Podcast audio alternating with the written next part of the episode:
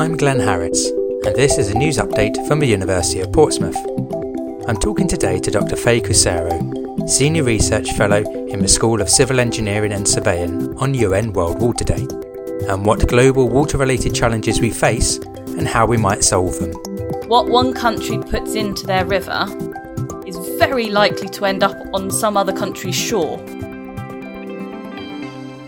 It sounds like we are taking a siloed approach to these issues and only considering them in isolation when we should be focusing on them as a collective effort. This is most definitely a collective effort because, as you say, we are siloed. People look at drinking water, people look at marine resources, and there are government departments which look at those independently.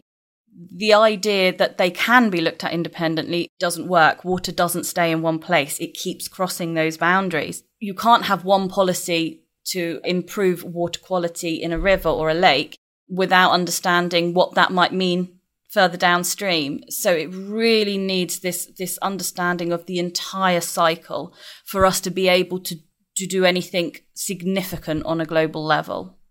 I like that analogy. Water doesn't stay still and isn't constrained by borders. Is one of the issues that countries are looking inward? Do we need the will to work together to tackle these issues? Definitely we are better at understanding air. So we know that the wind blows pollutants from here when we start thinking about acid rain over to other countries.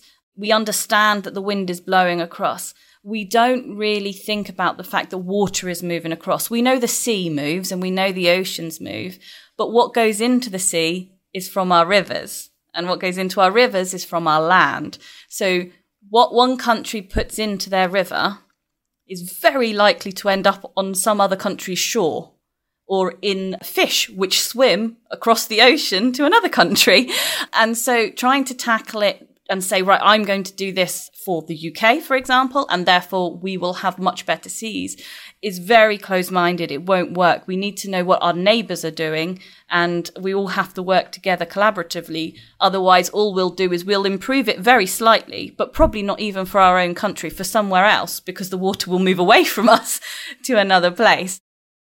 Do organisations such as the UN have an important role to play in bringing countries together? Absolutely. One of the big topics of conversation at the moment is plastics. That's a really good example of what you put into the river in one place doesn't stay there. It ends up in other countries and it's the other countries that have to deal with it. So that, that collaborative work to solve those things is really important. And the nice thing about something, if you can get the public imagination, for example, like plastics, uh, what people are starting to become very passionate about, when you solve a problem for plastics, you will solve a lot of the other problems because it will all be about that that understanding of that system. So we can focus on one to begin with, one issue on one pollutant, and work our way back because once we've started with one, we'll have that understanding to work together.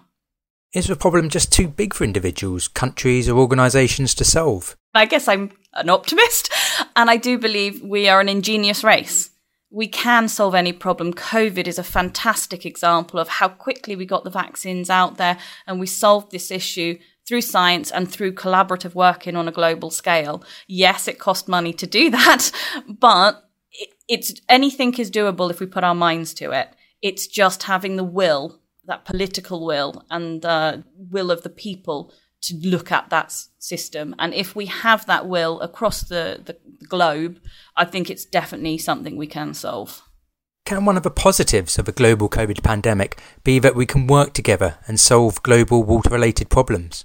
Yes, absolutely. Uh, I think it's been amazing for science as a whole for people to remember that, that, that we, we are there to solve these problems and that we can do it just because there's a lot out there at the moment. There is a lot of pollution. There is a, a, huge burden of disease from environmental pollution.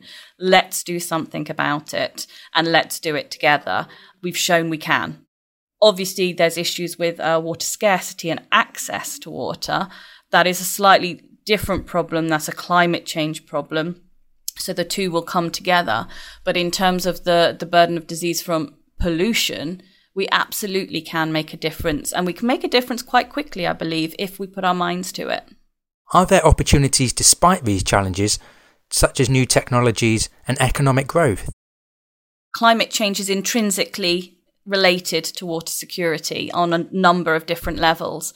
And obviously, green energy, tidal energy, offshore wind turbines, etc., are all a great way to start to offset both the climate change issues and improve water quality so long as they're situated correctly. The reason I say they can improve water quality is because when it comes to economics, people want to go to the seaside. If you look at what people did again during lockdown, they went to the beach. It's good for our, our mental health and our, our, our mental well-being, but also economically, it is an enormous uh, contributor to tourism around the world. If the beach is covered in nappies and sanitary towels that have come out of wastewater treatment works, or or if um, you're seeing dead fish coming in because they, there's been a pollution incident, your tourists won't come. And therefore, there will be no money and no revenue. And I think that's just starting again to, to enter our, our minds that we've had this amazing resource and it's been free and we've made a lot of money from it just by being near the coast. However, unless we start treating that better, that money won't continue to come. It will go somewhere else where the beaches are cleaner. So there is that incentive as well, both on the monetary side, both on terms of uh, green energy and also on tourism and leisure activities. How can we use these positives to provide a more sustainable and equal society, especially in developing countries in the global south? Yeah, I mean, there have been quite a number of studies looking at things like uh, Australia and the Great Barrier Reef. Beautiful place to go. Lots of people going there for diving, etc.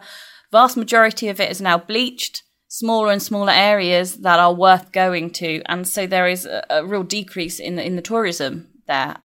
Cruise ships and cruise liners who dock in uh, particularly uh, island nations coming in because they want to see the beautiful scenery but if they themselves are causing pollution, what they do is once that the area dies off because of the pollution incidences, they go to a different island and the island that's left has to deal with the cleanup. So I think most places are becoming much more savvy about this. They are aware that it has to be sustainable tourism as opposed to mass tourism, giving people the opportunity to go somewhere where they can have a clean and healthy experience with water, um, whether that be the sea or a lake or, or, or even snow, which is just powdered water.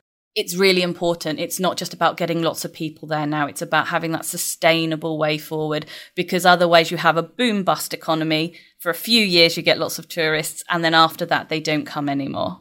It sounds like there is hope for the future. We just need to work together. Uh, absolutely. I, I, I can't stress enough that we have the ability to, to fix these problems. It's just having the collective will now to, to follow through on possibly some tough decisions about investment now for a 10 year, 15 year return. And it's getting people to understand it won't be an immediate return, but there will be a return, whether that's uh, re- reduced uh, burden on NHS and other health systems because you are providing a, a, better quality of water, or whether that is actually on green infrastructure and and the kind of energy that you might be getting back. So long as people understand it might take a while for that that return on the investment, I do believe that there is a return on investment, and we very capable of solving these problems if we put our mind to it. Thank you for listening. If you'd like to find out more about studying at the University of Portsmouth, please visit our website www port.ac.uk.